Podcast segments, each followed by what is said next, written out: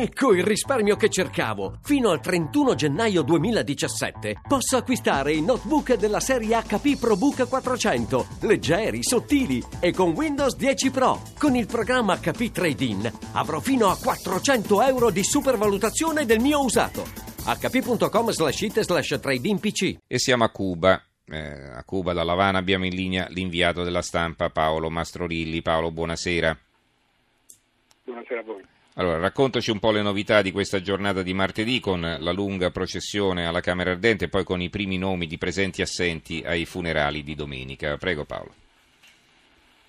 Beh, in questo momento la Piazza della Rivoluzione è in corso praticamente il primo eh, saluto eh, pubblico a eh, Fidel Castro dopo i due giorni di eh, lutto iniziale e di Camera Ardente in cui eh, migliaia di cittadini cubani sono passati appunto dalla Piazza della Rivoluzione per mh, dare l'ultimo saluto al, al leader Massimo. Eh, stasera nella stessa piazza c'è il primo grande saluto con i leader internazionali, naturalmente con Raul Castro e con i presidenti stranieri, i leader stranieri che sono venuti a salutare il, il leader cubano e naturalmente ancora migliaia di persone nella piazza. Finora sono intervenuti il presidente equatoriano Correa e ora sta parlando quello sudafricano Zuma, eh, c'è il eh, re emerito spagnolo Juan Carlos, eh, ci sono il leader eh, greco Tsipras, eh, mancano a questa cerimonia e mancheranno anche al funerale che si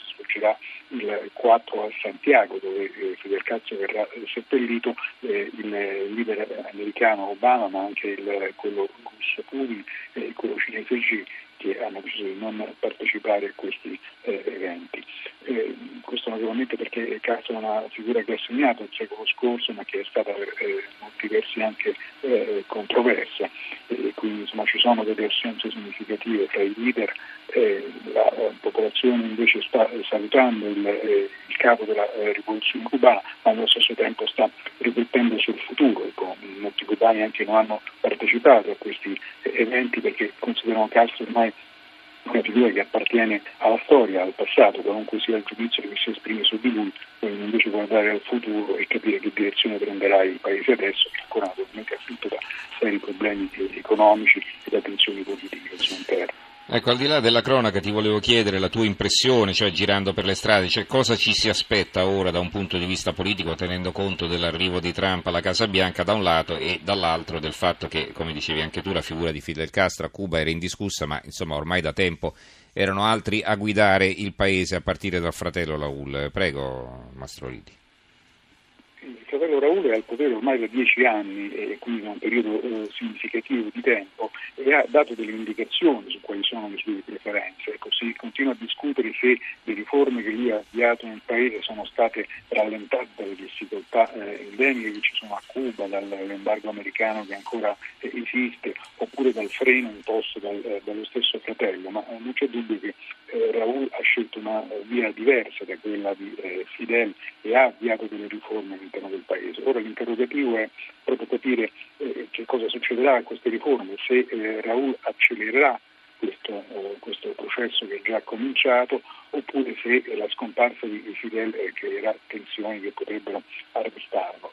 innanzitutto eh, Raul ha detto che lascerà il potere nel 2018, l'anno prossimo, quindi il primo interrogativo è chi prenderà il suo posto, che tipo di transizione politica avverrà. C'è già un candidato, ovviamente un erede disegnato che è il vicepresidente Diaz Canel, eh, molte persone però non lo considerano un, eh, diciamo una figura di eh, livello tale da poter effettivamente guidare il paese, alcuni cominciano a pensare che forse Raul sta preparando suo figlio, Alejandro, alla successione, altri sperano che completi il processo delle riforme avviando davvero una transizione verso la democrazia e consentendo così al, al popolo cubano di scegliere con un voto il, eh, il, il, prossimo leader. Naturalmente una grossa incognita riguarda gli Stati Uniti perché appunto eh, nella, alla fine del 2015 il Presidente Obama ha deciso di ristabilire le relazioni con Cuba e questo ha significato naturalmente un cambiamento di linea politica ma anche un'apertura economica che eh, permette di cambiare il paese. Molte persone hanno sostenuto che l'embargo chiaramente non è riuscito a rovesciare il regime castrista e anzi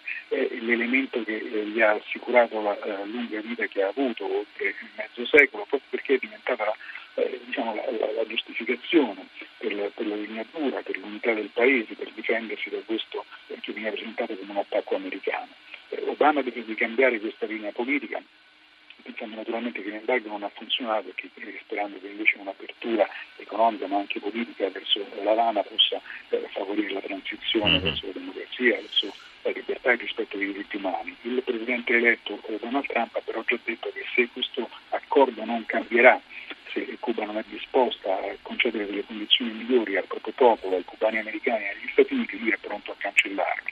E in questa maniera si corre il rischio però appunto di ritornare a delle politiche che per oltre 50 anni non hanno portato alcun cambiamento a Cuba. Senti, si erano già viste eh, le prime avvisaglie di questo cambiamento o eravamo ancora agli auspici e alle promesse di apertura? Parlo dei rapporti con gli Stati Uniti. No, no, no, ci sono dei cambiamenti molto significativi. Io eh, sono a Cuba la prima volta nel 92, quindi 24 anni fa, e adesso che sono tornato per la prima volta il, il mio cellulare americano funziona, eh, sto parlando di dal mio cellulare americano che fino a, a, a, pochi mesi fa, l'ultima volta che ero stato qui con il Presidente Obama appunto nel marzo scorso, eh, se accendevo il mio iPhone eh, non, non, funzionava, non si collegava. E questo per dare un, un piccolo esempio, ma eh, l'altro ieri c'è stato anche il, il, primo volo americano commerciale che è arrivato a Cuba, eh, c'erano dei voli eh, delle compagnie americane che già raggiungevano l'isola, ma erano voli speciali riservati a particolari categorie di persone.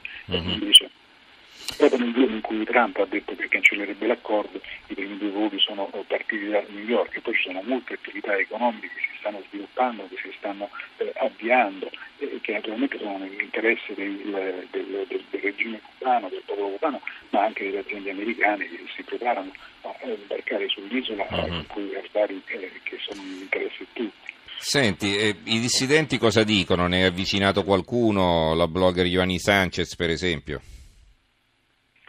Sì, certo, beh, Sanchez è notato innanzitutto che è sopravvissuta a Fidel Castro, quindi la sua generazione la, eh, eh è, è, riuscita effettivamente a, adesso a, a, vedere la fine del, del, del, del leader Maximo e quindi insomma, a guardare con, eh, con, con, con, speranza a un futuro che potrebbe essere diverso. Io ho intervistato la Roberta Soler, la eh, leader di Damas de Blanco, che ha detto sì. Stati Uniti devono farsi eh, garante, devono imporre delle eh, condizioni a, a affinché la transizione si completi con un processo effettivamente democratico. Ho parlato con la vedova e con la figlia di Osvaldo Vaglià, il famoso dissidente cattolico che è morto quattro anni fa in un incidente d'auto rimasto ancora eh, dai contorni misteriosi e anche loro eh, dicono che la transizione deve essere completata dando ai cubani la possibilità di scegliere la forma di governo, che poi era quello che Osvaldo Vaglià proponeva attraverso il progetto Varela, cioè eh, usare la forma eh, dell'istituto del plebiscito che è previsto dalle leggi cubane per consentire alla gente di esprimersi e di dire se vogliono continuare con questo regime oppure vogliono una eh, transizione. Uh-huh. Eh, oggi ho parlato anche con la, con la sorella di, di Fidel Castro, Juanita, come sapete inizialmente aveva appoggiato la rivoluzione, poi era scappata e si era trasferita eh, a Miami. Lei mi ha detto che, ehm, che Raul eh, è una persona diversa da Fidel. Lei pensa che Raul abbia già dato un'indicazione precisa di qual è la strada che vuole seguire. Le riforme sono state lente, naturalmente per una serie di ragioni interne ed esterne, ma stanno avvenendo e sono state significative e hanno un, un impatto sulla società cubana. Lei ritiene, si auspica, ma ritiene che il, il fratello non, eh, non vuole eh, una dinastia familiare a guida del paese, lei ritiene che non lascerà e eh, non consegnerà il potere al figlio Alejandro, che poi è il nipote uh-huh. di, Juanita, ma piuttosto eh, aprirà effettivamente il, il paese alla possibilità di una vera transizione democratica consentendo alla gente di scegliere il prossimo leader. Bene, grazie allora eh, per questa esauriente ricostruzione di quello che sta accadendo, del clima che si sta vivendo a Cuba dopo la morte di Fidel Castro. Ringraziamo allora Paolo Mastroilli, inviato della stampa. Grazie Paolo e buon lavoro allora.